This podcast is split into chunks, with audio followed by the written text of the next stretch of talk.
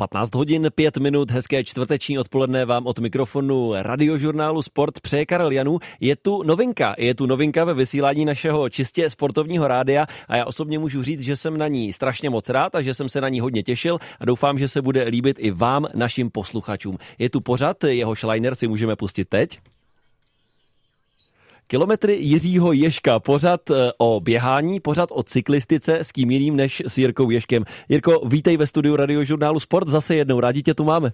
Ahoj a krásný den všem posluchačům radiožurnálu Sport. No a nebudu na Jirku sám, jsme tu celkově ve třech ve studiu. Vítám taky kolegu Martina Charváta. Martine, ahoj. Krásný den všem. Tak a teď asi nejdřív se sluší, abychom našim posluchačům řekli, o co vlastně půjde, co tady budeme dělat. Jsme tu samozřejmě pro ně, takže nám klidně můžou volat do studia, pokud by měli zájem na telefonní číslo se taky dostane, já ho z hlavy neznám, ale můžu takhle zaskrolovat 221 552 156. Pokud budete mít nějaký dotaz, tak nám sem určitě zavolejte, rádi se vám pokusíme poradit.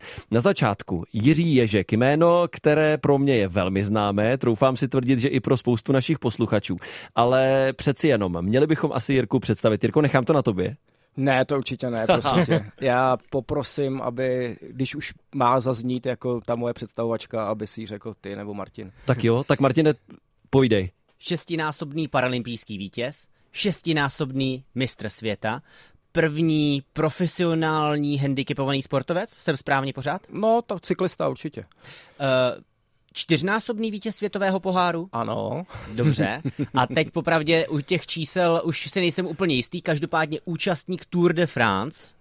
Měl jsem tu nádhernou šanci tenhle ten závod zažít v roce 2013, kdy byla stá Tour de France, takže obrovská prestiž pro mě i pro všechny handicapovaný sportovce. Já jsem chtěl zrovna říct, eh, Jiří Ježek, člověk, který získal zlatou olympijskou medaili na paralympiádách od roku 2000 do roku 2012, je to tak, Jirko? Je to tak. No a tahle Tour de France 2013, pro mě to pořád je první věc, kterou si s tebou prostě spojuju, první věc, kde si tě vybavím, protože jsem na to tenkrát koukal v televizi, protože jsem sledoval Tour de France. A bylo to pro mě něco absolutně neuvěřitelného. Já jsem si říkal, to je prostě za prvé, to je frajer, to je prostě něco neuvěřitelného. A za druhé, že to musela být strašná odměna pro tebe. Byla. A já protože letos je to přesně 10 let, tak já jsem na to samozřejmě v červenci vzpomínal.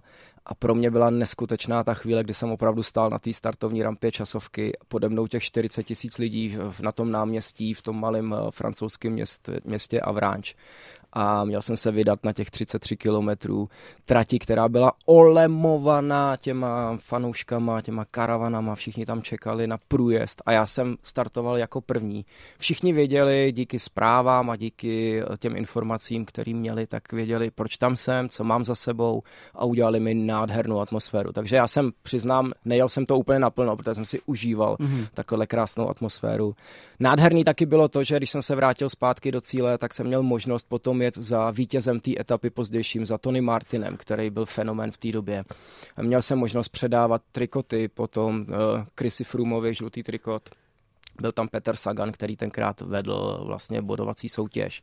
Byl tam eh, Květkovský, který byl nejmladší, nebo z těch 25 kářů. Mm-hmm. Takže... Jak to tihleti borci brali? Sagan, Květkovský, Froome, že tam startuje Jiří Ježek. No bylo to hrozně hezký. Roman Kreuziger, který mm-hmm. tenkrát byl na tom velmi dobře v tom ročníku, tak mi říkal, že jsem eh, vyžral tu největší pozornost, protože já jsem startoval v 10 hodin a ty největší favorité startují kolem 4. hodiny odpoledne. A to už ty diváci jsou samozřejmě trošičku unavení, protože tleskají vlastně kontinuálně od 10 až eh, do toho odpoledne.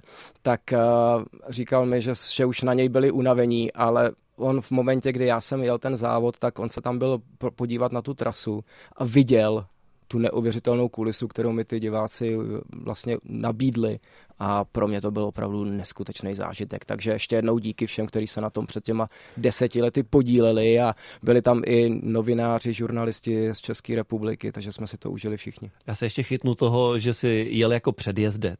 Řekl si, že si samozřejmě nemohli jet úplně naplno, protože tě tam podporovali ty tisíce, desetitisíce lidí. A vím, že si hned eh, v cíli vlastně po dojetí říkal, že ten tvůj čas, že to jako na to nebudeme hrát. Tohle jsou prostě ti nejlepší cyklisti na světě tam já jako to vůbec se s nimi nechci srovnávat. A ne, já, já chápu, že ne všichni tu časovku jedou úplně taky oni na 100%. A ty si pár z nich předjel.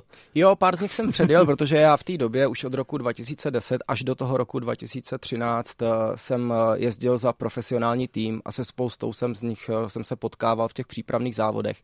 Proto jsem věděl, že některý z nich pravděpodobně porazím. Hmm. Ale co bylo fajn, že s Peterem Saganem jsme se potkali asi měsíc předtím na závodech, protože je známé, že Česká republika a Slovensko má společný šampionát a já jsem tenkrát ten šampionát jel, tak on na mě nejdřív vytřeštěně koukal na tom pódiu, když jsem mu měl předávat ten trikot, ale pak jsme se tomu zasmáli, že už jsem trošku v jiný funkci a vlastně jsem si takhle předpověděl konec, který nastal asi za čtyři roky mm-hmm. potom, že už jsem s tou kariérou skončil. To je Jiří Ježek, sportovec v roce 2013. Jaký je Jiří Ježek sportovec teď po deseti letech, protože tohle je pořád kilometry Jiřího Ježka, pořád o běhání a cyklistice. Tak jak je na tom Jiří Ježek v tomhle? Děkuji, Martin. Já už jsem se bál, že to celý dneska celá hodina bude o tom uh, rubrika Starý závodník vzpomíná, takže už nemusíme vzpomínat na ty moje, na ty moje uh, minulosti, ale dneska já samozřejmě jsem pořád stejně nadšený. Já mám tu radost a i proto mám tu drzost, že jsem si do tohohle pořadu odvážil vstoupit, protože já ten entuziasmus pro ten sport mám stejný, jako když jsem před těmi 25, možná 30 lety s tou cyklistikou začínal. Vypadáš ve formě. Baví mě to strašně moc. Věnuju tomu veškerý volný čas, který mám, protože pořád mě jak běhání, tak hlavně ta cyklistika baví.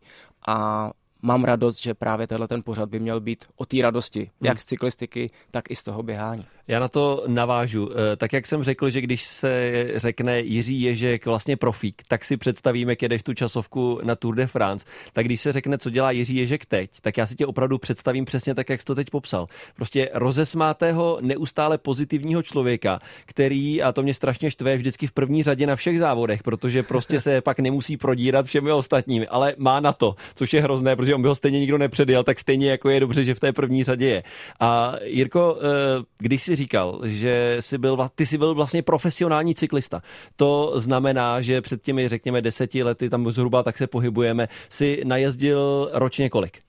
No, já jsem měl takový vnitřní uh, limit trapnosti, jsem tomu říkal, protože jsem, já jsem byl strašně vděčný, že od toho roku někdy 2004, kdy jsem se tím sportem mohl uh, začít živit, přestože jsem v dětství přišel o nohu, už to samotný bylo neskutečný, že se mi tohle to podařilo, tehle ten sen, že jsem si splnil, že jsem se živil sportem, navíc takhle náročným, fyzicky náročným sportem, jako je cyklistika, tak jsem si dal uh, takový limit, že chci trénovat stejně jako ti nejlepší na světě. Hmm. To znamená, že jsem věděl, že borci, kteří startují na Tour de France, uh, trénují kolem 30 tisíc kilometrů ročně, takže já jsem opravdu od toho roku někdy 2007-2008, když už jsem se na tu úroveň dostal, opravdu až do konce kariéry každý rok najel přes 30 tisíc kilometrů.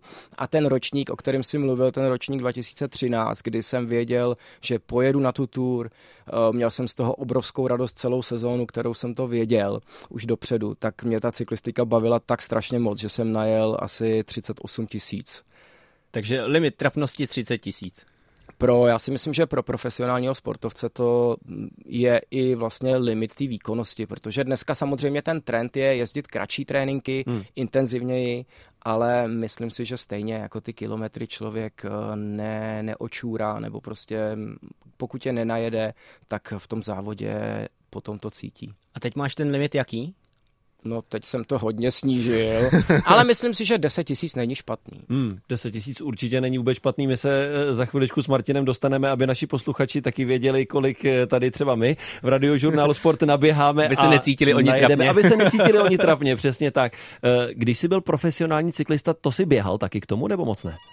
Ne, měl jsem to zakázané, protože měl jsem jednu zkušenost, úplně krátce ji vzpomenu v roce 2011, když jsem zvítězil na mistrovství světa na dráze a měl jsem už v březnu vlastně na začátku té sezóny, jak se říká, vyděláno. Už jeden ten duhový trikot jsem měl. Tak jsem se ohlédnul zpátky v kalendáři a zjistil jsem, že jsem neměl pět let eh, ani týden dovolené, jo. protože já jsem jezdil silniční cyklistiku, která je přes tu letní sezónu a v Evropě ta dráhová je v zimě, takže mě to navazovalo a já jsem tak pět let jel pořád do kolečka a najednou jsem si řekl, potřebuju volno. A když jsem měl to volno, tak jsem měl na jedné sponzorské akci eh, možnost promluvit si s Karlem Kapalbem, který Aha. tady začínal s těmi pražskými maratony, půlmaratony. A on mi nabídl, jestli bych jako, spo, jako sportovní osobnost nechtěl předávat ceny na pražském půlmaratonu. A když jsme seděli u té večeře, padla druhá lahev vína, tak jsem říkal, a Karlo, a co kdybych to běžel? a on samozřejmě Ital nadšený, to by bylo fantastický, dáme ti nejlepšího trenéra a vyrobíš si tu protézu speciální. Tak jsem to udělal. Měl jsem uh, asi dva měsíce na to natrénovat na ten, uh, na ten pražský půlmaraton. Díky Miloši Škorpilovi, který mě dával ty tréninkové rady a hlavně techniku běhání mě naučil, tak uh, jsem to zvládnul, ale paradoxně to odnesla ta zdravá noha. Já jsem to sice zaběh za tenkrát velmi slušný čas na to, že jsem měl opravdu na to krátce natrénováno, ale dva měsíce jsem potom ležel s nohou v sádře, takže můj trenér, když se to dozvěděl, a já jsem mu to samozřejmě neřekl a řekl jsem mu to až s tou nohou v sádře, tak, eh, tak mi řekl, že dokud, dokud budu jezdit na kole, tak už žádný takovýhle experimenty. Takže jsem se k běhání vrátil až v roce 2017, kdy jsem tu profesionální kariéru uzavřel. Tam budeme pokračovat za chviličku a teď vítáme ve vysílání radiožurnálu Sport prvního posluchače, který se nám dovolal do studia v historii tohohle pořadu. Dobrý den. Eh, dobrý den, eh, tady posluchač Marek já hlavně musím, já hlavně moc obdivuju Jirku Ježka, jak, jak to všechno jako dokázal zvládnout i po zdravotní stránce, že mi byl hrozně moc velkým příkladem, no. Děkujeme moc, děkuju. Jako, já jsem taky jako, motoroloží jsem taky postižený, teď mám ještě nějaký problémy taky s močovým tím, ale snažím se každou volnou chvíli jezdit na kole. Dokonce jsem založil tři skupiny na kola mám, já mám ty retrokola, takže uh-huh. mám na skupině přes 19 členů, takže scházíme se, pořádá, pořádáme srazy s jedním pánem, takže je to docela dobrý. Tak jo, tak děkujeme moc, snad budeme i dál inspirovat. Děkujeme, děkujeme moc za, Díky moc. děkujeme moc za zavolání.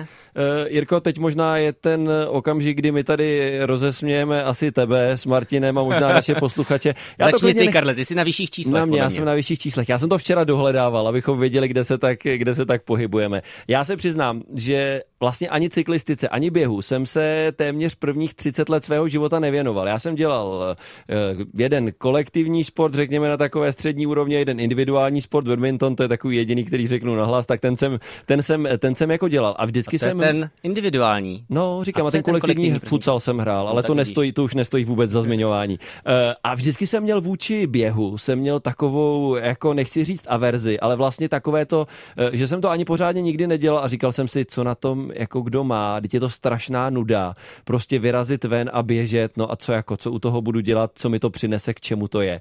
Kolo to jsem jako rád měl, ale spíš jako takový částečně dopravní prostředek a částečně jako tak se občas s kamarády někde jednou za, za čas někam vyrazit. A e, dohledával jsem si to a vlastně běhat jsem začal před šesti lety. Teď si nedokážu úplně přesně vzpomenout proč, ale protože se dobře znám, tak jsem věděl, že když začnu, tak musím něco jako udělat, abych to opravdu vydržel.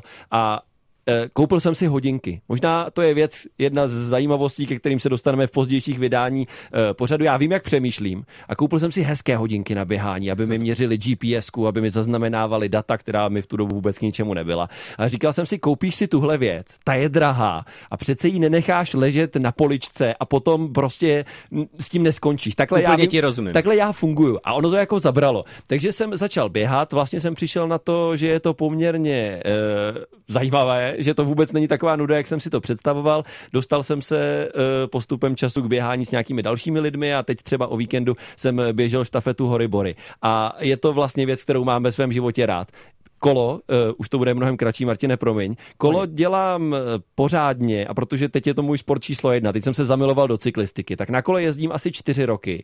Uh, hodně to posílil covid, protože i s tím běháním vlastně. Uh, všechno se zavřelo, kolektivní sporty nefungovaly, haly byly zavřené, co se dalo dělat? Dalo se běhat, dalo se jezdit na kole. A já jsem si říkal, kolo máš hrozné, staré uh, bajka, takže vlastně horské kolo, 3x9 převodů, uh, prostě říkal jsem si, že si třeba zaslouží založím něco jiného a koupil jsem si Grevla, protože to už tenkrát byla jako eh, módní záležitost, taky se k tomu asi dostaneme.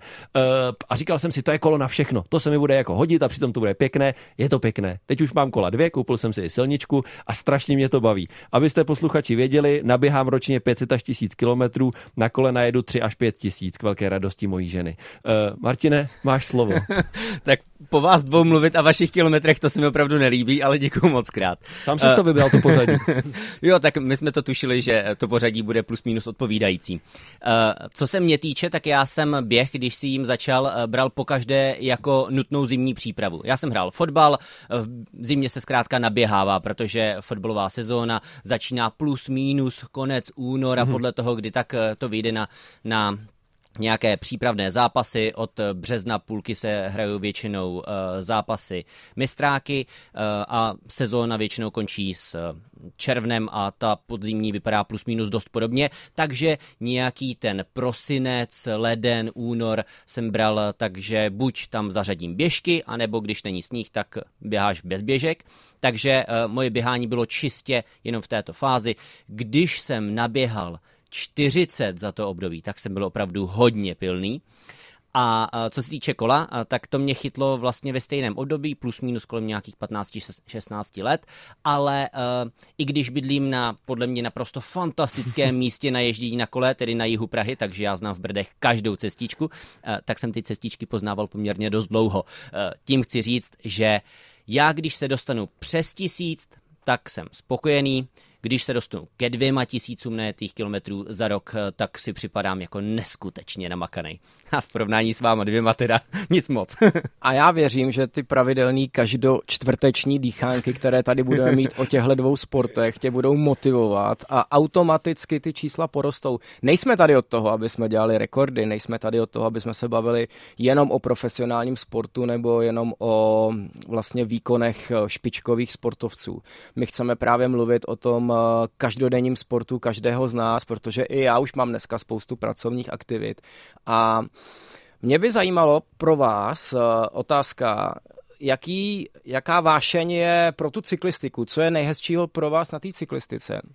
A co je hezký na tom běhání, hmm. protože já samozřejmě tyhle ty důvody mám taky, ale já si to nechám až nakonec hmm. a dám prostor vám. Dobře, tak pro mě u cyklistiky je to uh, láska k přírodě, možnost si vychutnat přírodu, protože já mám horské kolo, jezdím moc rád na horském kole, krásně si projet terény, uh, ta svoboda, pohyb v přírodě, nutnost vyrovnat se s různými překážkami, samozřejmě ideálně to zvládnout v nějaké rychlosti, na to člověk musí mít na je to, takže pochopitelně se pořád opakuje můj každoroční problém. A uh, zkrátka tahle ta pasáž, ta láska k té přírodě a pohyb na čerstvém vzduchu, hmm a u běhání, eh, tam jsem říkal, je to pro mě ryze funkční snaha naběhat, eh, tím zároveň trochu spevnit střed těla, jak všichni tuší asi, tak nebudu tak pevný jako vy ostatní, eh, trochu spevnit střed těla a funkčně se dostat k tomu, že vlastně na tom kole se nebudu tolik trápit. Hmm. Tak to jsou Martinovi motivace a tvoje, Karle. Já to mám asi hodně podobné. Já to kolo vnímám možná trochu ještě šíře. Pro mě je to i dopravní prostředek, mm-hmm. ale hlavně je to tak, jak popisoval Martin. Je to nástroj, eh, který mám prostě čím dál tím víc rád. Je to nástroj, díky kterému se dostanu ven, dostanu se do přírody strašně rychle, eh, můžu si já sám vybrat, kam chci jet a um, je to prostě, je to prostě, je to strašně zajímavé, no, protože jak Martin vlastně naznačoval, zas tak moc mi to na něm nejde, ale vůbec mi to jako nevadí. Teď eh, letos poprvé jsem se dostal na pořádné kopce, byli jsme na jaře s kamarády v Dolomitech a eh, já ten kopec jedu strašně pomalu, strašně dlouho tím pádem. Jedna věc, říkám, že když ho jedu pomalu, tak si ho vychutnávám dvojnásobně dlouho, než ti profíci, kteří tam mají tedy e, nějaký segment na stravě, ale, ale prostě mě to strašně baví. A druhá věc je, že když jedete do kopce hodinu, což tady v Čechách se dá vyzkoušet tak na dlouhých stráních, na té naší výkonnostní úrovni, tak, tak prostě máte čas o čem přemýšlet, ale zároveň máte čas úplně vypnout. A to kolo pro mě prostě takhle je takový, až už bych skoro řekl, nějaký terapeutický prostředek prostě pro relax. Běhání pořád ještě i po těch letech vnímám hodně podobně jako Martin. Pořád ho spíš mám jako takovou nejrychlejší a nejsnazší um, možnost, jak si dát do těla, protože prostě na tom kole přeci jen eh, se dá z toho kopce nešlapat. Tam si člověk odpočine. E, při běhání se dá běžet pomalu, ale pořád člověk běží prostě za své. A, a postupem času v té mé šestileté, koukám běžecké kariéře, jsem se dostal právě k nějakým spíš štafetovým závodům s kamarády, což je to, co mě na tom baví a potřebuju na to naběhat, no, protože to jsou, ať už je to Vltavara, nebo teď jsme dělali ty horibory, to je prostě třikrát deset, někdy spíš dvanáct, je to jako, není to po rovině a na to, abych e, neúplně ideální spánkovou přípravu mezi těmi úseky zvládl vlastně běžet 30 kilometrů, tak jsem jako přišel na to, že to není dobré to dělat úplně bez tréninku. No. A nechceš to těm kamarádům zkazit. Tak to je strašně, to je strašně důležitý, důležitý argument. Tam prostě člověk běží nejenom za sebe, no. Za sebe bych kolikrát už se zastavil. Tak to vidíme my, amatéři. A co tedy ty, Jirka? No, já se odprostím teďko od eh, té výkonnostní a té závodní historie mojí, ale vlastně já tu cyklistiku miluju pořád proto, že k ní cítím to samé, co jsem cítil, když jsem začínal. A líbí se mi ty samé věci. To znamená, to, ta technika. Mm-hmm já miluju kola, mhm. miluju vlastně veškeré ty součásti, eh, jak bicyklu, tak i oblečení, tretry, helmu, všechny tyhle ty věci, eh, přece jenom my chlapy, ale i spousta dívek jsou eh, fetišisti na, na tyhle ty komponenty, rádi si s tím hrají, rádi si to kupují, rádi si to pořizují a tohle je jedna součást. Ten sport je obrovsky barevný. Když se mhm. díváte na Tour de France, teď aktuálně na Vueltu, na jakýkoliv závod, tak je to barevný peloton, spousta zvuků, spousta atrakcí. A tohle to sice, když člověk jede sám, nemá, ale zase vnímá tu přírodu, to, co říkal Martin, já sice spíš jezdím na té silnici nebo hmm. maximálně na tom grevlu, ale i na tom asfaltu vnímám okolí, vnímám krajinu, vnímám hudbu, která třeba v některých vzdálených destinacích, v vzdálených zemích hraje všude z každého koutu. Tak tohle to se mi líbí na cyklistice. Samozřejmě je to nádherná e, i výzva. Každý den, když si řekneme, pojedu 100 kilometrů, tak opravdu těch 100 kilometrů ujet a ta příjemná únava potom doma, je to sice samozřejmě občas bolestivý, ale člověk si říká, něco jsem pro sebe udělal. S běháním to mám trošku jinak. Eh, já jsem to běhání objevil, až říkám, eh, na konci té sportovní kariéry, takže běhám nějakých 6 let hmm. a v ten moment eh, pro mě je to něco nového, takže já se to hrozně rád učím. Hrozně rád, přesně jak si říkal, hodinky, zaznamenávání si těch časů, ne kvůli tomu, abych se zlepšoval, ale jenom pro tu radost, že hmm. si spočítám, kolik jsem toho za týden uběhal, eh, samozřejmě boty, ponožky, speciální věci, které se učím od těch eh, závodníků, kteří nebo od těch běžců, kteří to běhají dlouho. Tohle to mě všechno baví a hmm. pořád motivuje, takže každý den se snažím buď jezdit na kole, anebo vyběhnout. To všechno budeme rozebírat, nicméně eh, ty si dal říkal, že silnička, po případě gravel, zkusil si i některá jiná kola, třeba BMX a podobně? BMX ne, možná jako kluk, potom jsem strašně toužil, ale nikdy jsem ho nedostal. Ale mm, samozřejmě já jsem závodil na dráze, to hmm. dráhové kolo je trošičku jiné je to zase trošku jiný adrenalin a já si myslím, že třeba um, u nás uh, ta historie dráhové cyklistiky pořád je a pořád těch pár velodromů, i když otevřených v několika městech máme a mám radost, že i se začíná vracet ta vášeň těch hobby cyklistů, že začínají docházet na ty velodromy, protože třeba v Austrálii je to běžné, že každý má silničku, horské kolo a dráhovku, protože téměř v každém městě je malá otevřená dráha, kde ty borci po práci večer si jezdí. Je to takový sport na puls atletikou, protože se to dělá na tom oválu. Tohle je zajímavá věc, samozřejmě fenomén u nás, cyklokros. Hmm. Já jsem jezdil cyklokros jednu chvíli hrozně rád a hrozně mě to bavilo a byl to taky součást té zimní přípravy pro mě, ale jako divácky, jako milovníka cyklistiky, ten cyklokros miluju taky. Kilometry Jirka, Jirky Ješka, Jiřího Ješka jsme nakonec se rozhodli, veď? Kilometry Jiřího Ješka posloucháte ve vysílání radiožurnálu Sport. Přiblížili se nám zprávy, které myslím si můžeme v půl čtvrté zahrát, po nich budeme pokračovat. Rozhodně nás poslouchejte dál, možná se pobavíme i o aktuálních věcech profesionální cyklistice, přeci jenom jede se aktuálně Vuelta a myslím, že tam nejenom z těch, nejenom z hlediska výsledků bude o čem mluvit, i když organizátoři to nemožná úplně rádi by slyšeli.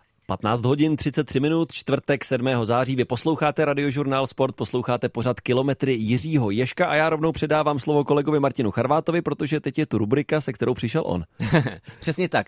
Týká se to toho, že chceme každý týden v našem podání od čtvrtka do čtvrtka, si poměřit, kdo toho kolik vlastně najel, abychom tak nějak dali možnost posluchačům se poměřit s tím nejlepším, naším hlavním hostem, šestinásobným mistrem světa, šestinásobným paralympijským vítězem Jiřím Ješkem. My vám potom trochu dopřejeme možnost si připomenout, že stále existují lidé, kteří toho najedou a naběhají opravdu hodně málo, protože my s Karlem nezůstaneme pozadu. Já bych jenom to slovo poměřit, já bych to jenom tak, jenom bych to nechal ve vzduchu. Já myslím, že nemusíme, můžeme se vzájemně jako v druhém plánu motivovat. Dobře. Teď jste mě trošku zaskočili, já se bojím, abych tady nebyl za experta a pak řekl, že jsem najel 300 kilometrů uh, za týden, jo. Já už toho Za taky 300 moc. kilometrů je poměrně dost. Tak prosím tě, od minulého čtvrtku, uh, kolik si najel, kolik si naběhal? No, protože jste mi to řekli dopředu, tak jsem si to sečet a mělo by to být nějakých 370 kilometrů uh, na je to, protože jsem měl opravdu dost času a měl jsem, nebo mám naběháno asi 43 kilometrů za ten týden. A teď, než řeknu ty naše čísla, Martine, tak mě to jenom přivádí ke krátké odbočce. Jirko, máš někdy den, kdy neděláš nic? No výjimečně, já opravdu od Vánoc, nedávno jsem to počítal, někdo se mě na to ptal, tak od posledních Vánoc mám asi 6 dnů, kdy nemám žádnou aktivitu na svém účtu na strávě. A není to tak, jako že bych potom vyloženě šel, ale já se fakt snažím každý den, i když mám poměrně dost aktivit, tak se snažím hmm. uh, aspoň tu hodinu, aspoň těch 10 kilometrů odběhnout, aspoň těch 30 kilometrů, což považuji za minimum, možná 25, občas třeba s manželkou, hmm. když si vědu, tak aspoň tohle to jako jednou za den někdy dohonit. Mm-hmm. Buď ráno nebo odpoledne. Když, se, když je den jako dneska a člověk si udělá volno, protože jsem pracoval o víkendu, tak v týdnu někdy si v takhle volno v pracovním dní udělám, tak uh, pak je to samozřejmě daleko hezčí. Ale za devět měsíců, šest dní bez pohybu. Tak Martine, jdeme, jdeme na to. Zase já a potom ty, anebo to no, otočíme. zase mít vysí, Dobře, čísla, já, asi jo, ale určitě v běhu si myslím, jak to hmm. typuju, protože jsem, jak jsem říkal, o víkendu vlastně jako běžel závod a v tom, mém, v tom mém běhání to je svým způsobem vrchol mojí běžecké sezóny, protože ty horibory mi letos eh, vyšly dohromady asi na 32, eh, to bylo vlastně v sobotu a v neděli dohromady tak nějak tyhle ty dva dny, v pátek to už jsem nic nedělal a ve čtvrtek jsem se byl tak myslím jenom lehce na nějakých 8 kilometrů proběhnout, tak to jsem na 40. Eh, když jsem se vrátil, tak velmi překvapivě jsem z toho byl jako tak zničený, jak byste si asi představili, že jsem byl, když člověk na to pořádně netrénuje. V pondělí jsem nedělal vůbec nic, v úterý jsem se jel vyjet na kole, to jsem byl něco málo přes hodinu, tak to bylo třeba 30 kilometrů na kole a dneska jsem se ráno se ženou byl proběhnout. Takže já jsem dohromady s tím závodem v úvodovkách na nějakých 45 kilometrech běhu za posledních sedm dnů, což je na mě hodně. A, eh, a na kole jsem byl jenom jednou, což je na mě strašlivě málo, ale bylo to tím běháním, tak jsem nějakých 30 kilometrů na kole, to je strašný. 30, 45, tenhle ten poměr poměrně vlastně negativní uh, ve prospěch cyklistiky, to je trochu zvláštní, ale ano, rozumím je, ti s tím je, Možná vysvětlení. jeden ze dvou týdnů v roce to takhle mám, no. no dobře, tak já mám 80 na kole a uh, dneska ráno mé velmi slavné 4 kilometry běhu. stačí. Stačí. Stačí, aktivita stačí. Tak.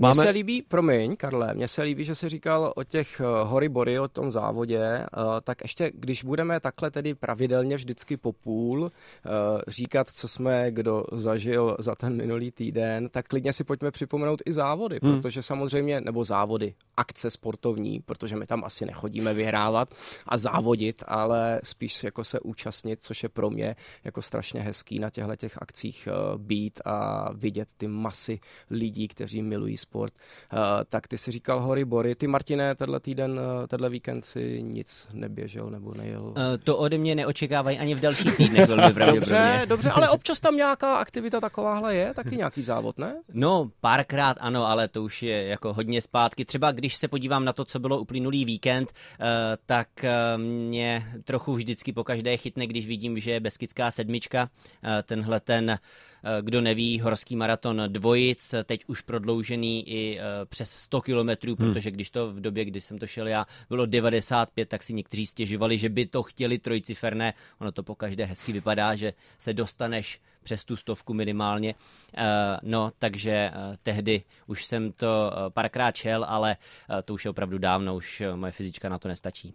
Já jsem měl tohleto v sobotu, kdy jsem ráno běžel svůj pravidelný lívancový běh ve Stromovce, což je nádherná taková komunitní akce, kdy první sobota v měsíci se běží dvě míle. Jmenuje se to dvě míle s úsměvem, takže se to opravdu jako blíží tomu spíš té společenské události. Ale občas si tam přijde některý atlet z, z, vlastně vyzkoušet svoji rychlost eh, na dvě míle. A večer byla krásná pražská Birel Grand Prix, mm. to znamená ta desítka za účasti keňských a japonských a jakých eh, vytrvalců.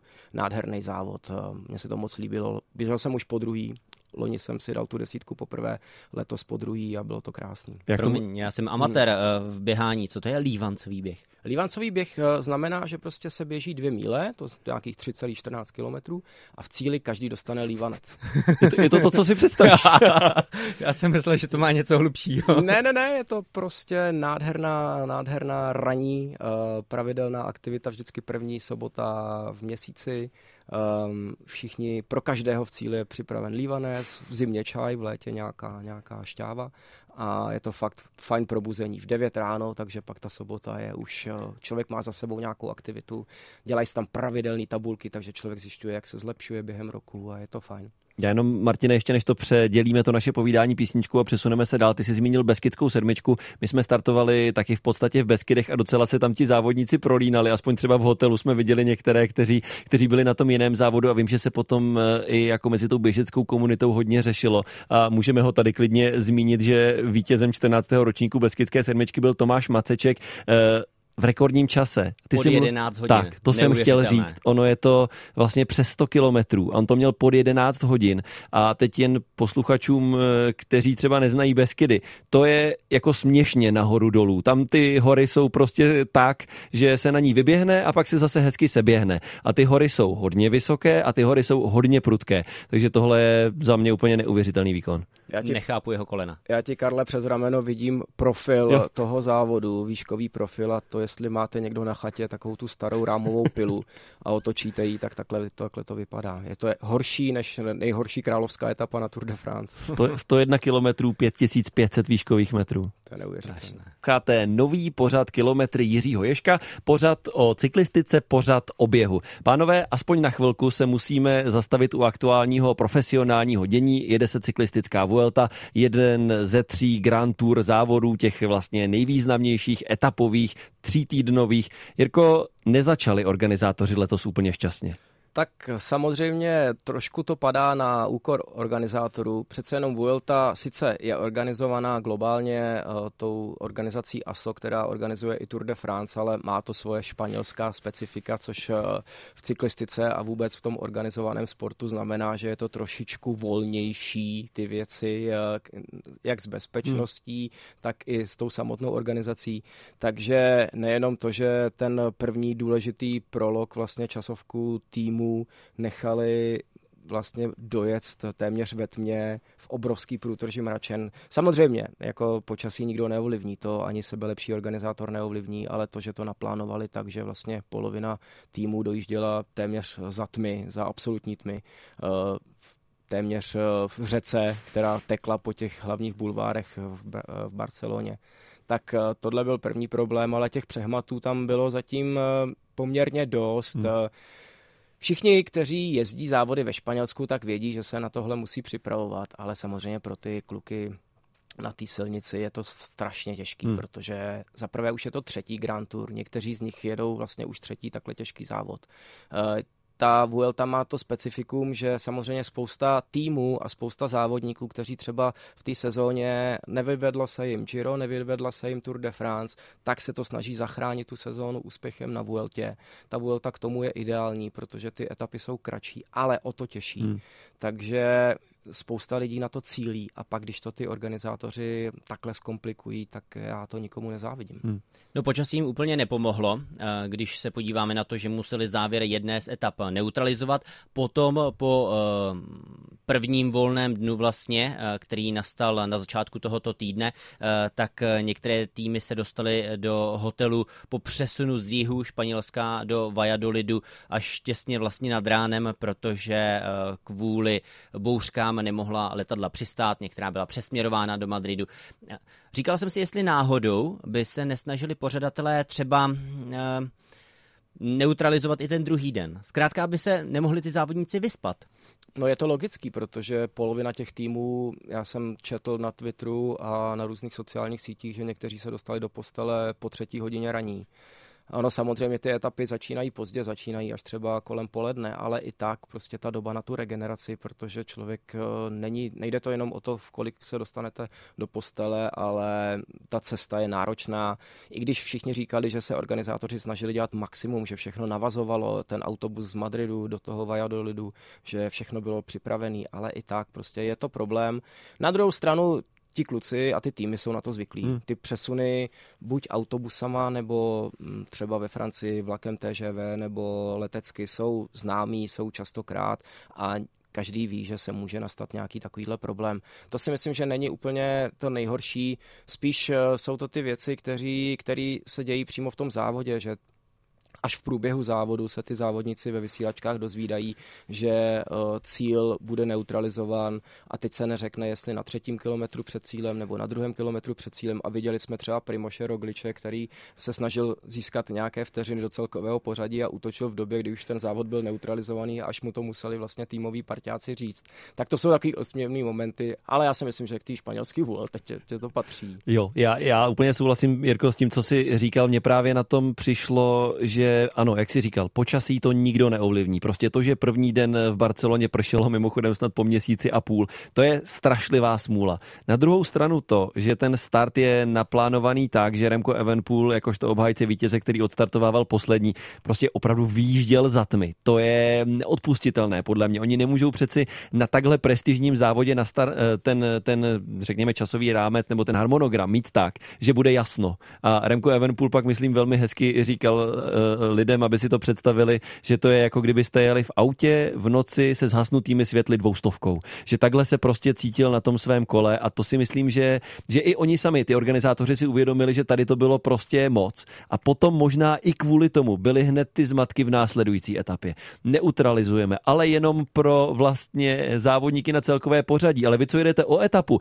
vy si to rozdejte až do toho původního cíle. To jsou prostě komunikačně za mě a přesně jak ty si říkal, i pro jezdce, prostě kteří se dovídají v průběhu etapy, že cíl je někde jinde, než mysleli, když odstartovali.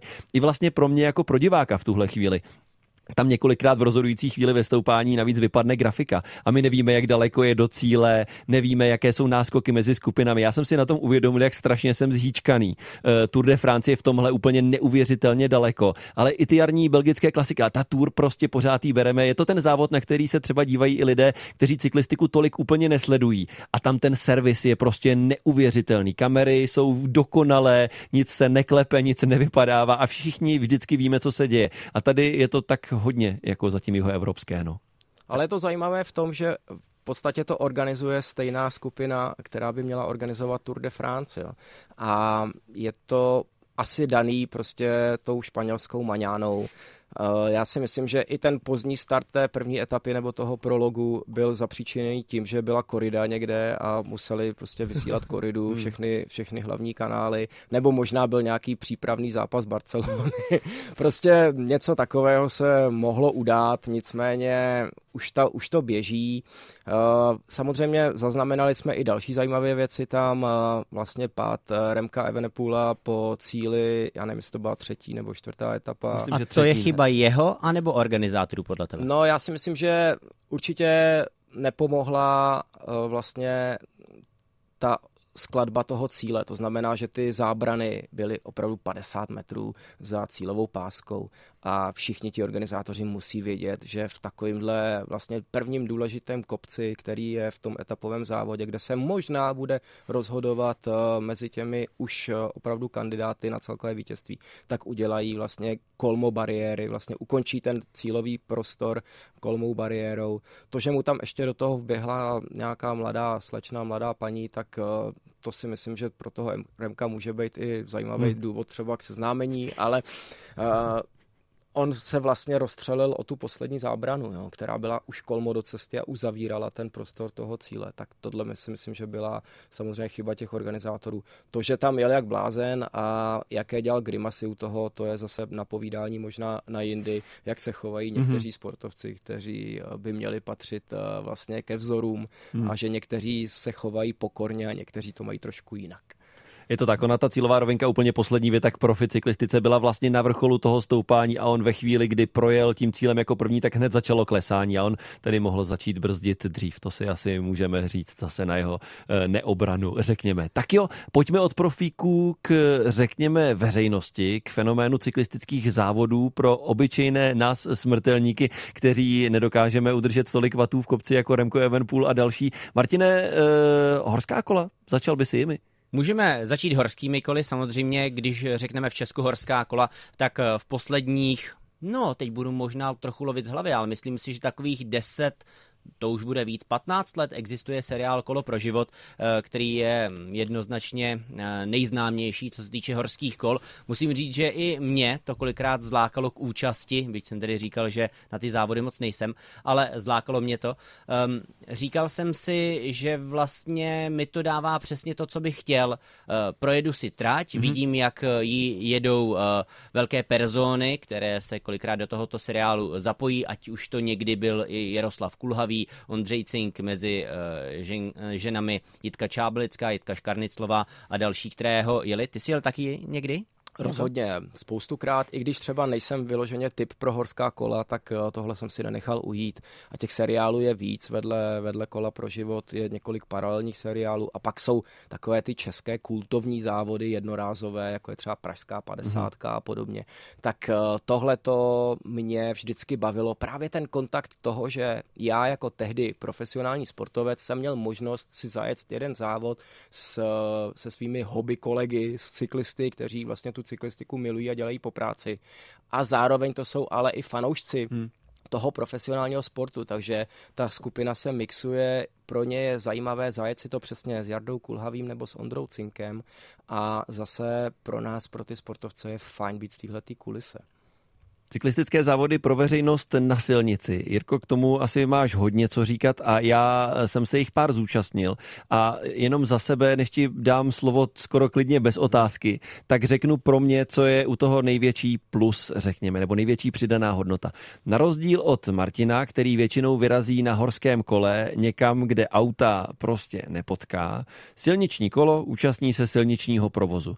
A prostě pro mě to, že mi organizátoři zavřou silnice, je něco tak nepředstavitelně komfortního, že je to vlastně pro mě ještě jako větší přidaná hodnota, než to, že s někým závodím. A nepřijdeš si trošku divně, že jedeš vlastně místy v protisměru? Martine, hele, já jsem zatím všechny závody, které jsem jel, tak první půlku tam vlevo skoro nikdo nejede, protože to jsou obyčejní, jako v té mé výkonnostní skupině jsou to lidi prostě hobíci, že jo, kteří jezdí třeba se projet o víkendu na další tu, ale hlava nám to moc jako nebere, no a stejně to nechá, stejně se to nechává, nebo říkat necháváme, stejně se to nechává těm rychlejším, stejně to tak jako funguje, že, že vlastně vlastně vlevo, třeba ve sjezdech se prostě nechává, ale jo, je to skvělý tu silnici moc využít celou, ale stejně jsme s tím na naší úrovni velmi opatrní. Na druhou stranu přiznejme si, že každý amatérský cyklista, silničář, a platí to ale asi i pro horská kola, je zároveň fanoušek cyklistiky, mm. takže každý se dívá na ty závody v televizi a chce si jednou vyzkoušet vzít ten kruháč zleva, tak jako Peter Sagan, jo. Prostě uh, si obět uh, ten peloton těch uh, hobby cyklistů, kteří jsou navyklí jezdit samozřejmě ze svých tréninků vpravo, tak si ho vzít zleva nebo tu zatáčku si střihnout, protože ví, že právě ta trasa je hermeticky uzavřená a tohle je ten obrovský benefit eh, těch jednodenních velkých závodů, jako je Letap Czech Republic. Samozřejmě v zahraničí ty závody mají obrovskou tradici. Hmm. Martine, ty si tady před vysíláním mluvil o své zkušenosti ze Stelvio Bike Day a s podobnými to bohužel závody. ještě není moje zkušenost, ale chci mít. Dobře. chci mít. Uh, tyhle ty závody, jako je Ed Staller, Rád Maraton, nebo já nevím, Marmoláda a podobné ano. závody. Samozřejmě klasická Letap ve Francii, která se jede při Tour de France, kde jede třeba 16 tisíc závodníků. Tak každá země má podobné závody a dává příležitost těm amatérským cyklistům. A já mám z toho radost, protože ta amatérská cyklistika po světě je obrovský fenomén. A já vždycky říkám, že v Čechách to běhání a ta cyklistika je vlastně nejprovozovanější hmm. rekreační aktivita sportovní, takže je fajn, že i u nás si můžou sportovci tohleto zažít. Dvě věci k tomu. Jedna, že jenom člověk při sledování profíků si potom nesmí na té silnici myslet, že to umí jako Pitcock, to by byl eh, asi velký problém. A druhá věc, eh, máte ten stejný pocit jako já a máte z toho taky radost, že těchto závodů prostě přibývá v obou dvou vlastně těch sportech, i když teď mluvíme o cyklistice, že prostě prostě jak cyklistika, tak řekněme tenhle běh, a já tomu ani nechci říkat atletika, prostě tohle běhání, že to je na vzestupu? No je to pro mě neuvěřitelný, že se vždycky ještě najde prostor, každou sezónu se najde prostor pro nový závod, třeba v té cyklistice se blíží, za 14 dní se jede o víkendu Road Classics, což je vlastně nový takovýhle fenomén, zase uzavřená tráť, cíl na ještědu, mm-hmm. takže pro každého uh, amatérského cyklistu prestiž věc si po, té novém, po tém novém asfaltu, který je teď na ještět uh, vyasfaltován, tak vyjet si nahoru a vlastně odčárkovat si další, další monument, další závod. No jak si říkal ten Stelvio Bike Day, tak eh, vlastně v Česku není žádná silnice, kterou by bylo asi nutné vyloženě uzavřít na takový výjezd, co? Že žádný výjezd, asi kromě dlouhých strání, ale ty jsem nejel, tak to můžete když tak posoudit vy, eh, není vlastně tak dlouhý, aby mělo smysl ho uzavřít, protože by tam lidé chtěli jet? Ty dlouhé stráně jsou strašně specifické, protože to je snad cesta, kterou ani není potřeba uzavírat. Oni vlastně to, co se bere, že jsou dlouhé stráně, ono se tam dá vyjet dvěma směry, ale jak já jsem to pochopil, já jsem tam měl dvakrát v životě, tak prostě jeden je v podstatě všeobecně přijímáno, že je na cestu nahoru a druhý se tak jako pokračuje potom tou širší, mnohem eh, větší cestou směrem, směrem dolů a pak se dá pokračovat na Červenohorské sedlo. Ale vlastně mě se ani jednou, a říkám, jel jsem tam jenom dvakrát nahoru na ty dlouhé straně, nestalo, že bych potkal někoho v protisměru. To je taková uzoučká silnička, která je místy neskutečně prudká, že tam snad jako auto nenapadne nikoho, aby jelo a, ty, a ti cyklisté to tak nějak vědí, že tam tudy se, tam tudy se jezdí prostě nahoru. Takže, takže tam to asi zavírat snad ani není. Potkal jsi tam, Jirko? Já nevím. Ne, nepotkal, ale doufám, že nepotkám, protože no. člověk na to častokrát úplně hřeší. No. Uh, já si myslím, že tohle to jsou témata, která budeme probírat uh, i příští čtvrtek. Uh, samozřejmě baví nás mluvit o cyklistice a o běhání a bude nás bavit, pokud nám budete psát nebo volat přímo do vysílání, tak ať si ten pořad děláme my, kteří máme tyhle ty sporty rádi a doufám, že tenhle ten pořad bude i motivovat někoho, kdo třeba jezdí na kole a ještě nezačal běhat, anebo běhá a ještě nezačal jezdit na kole, protože ta vášeň, kterou my všichni tři máme pro oba sporty, snad bude nakažlivá. Snad jo, snad to dokážeme přenést. Děkuji moc Jirkovi Ješkovi a Martinu Charvátovi. Díky. Já děkuji.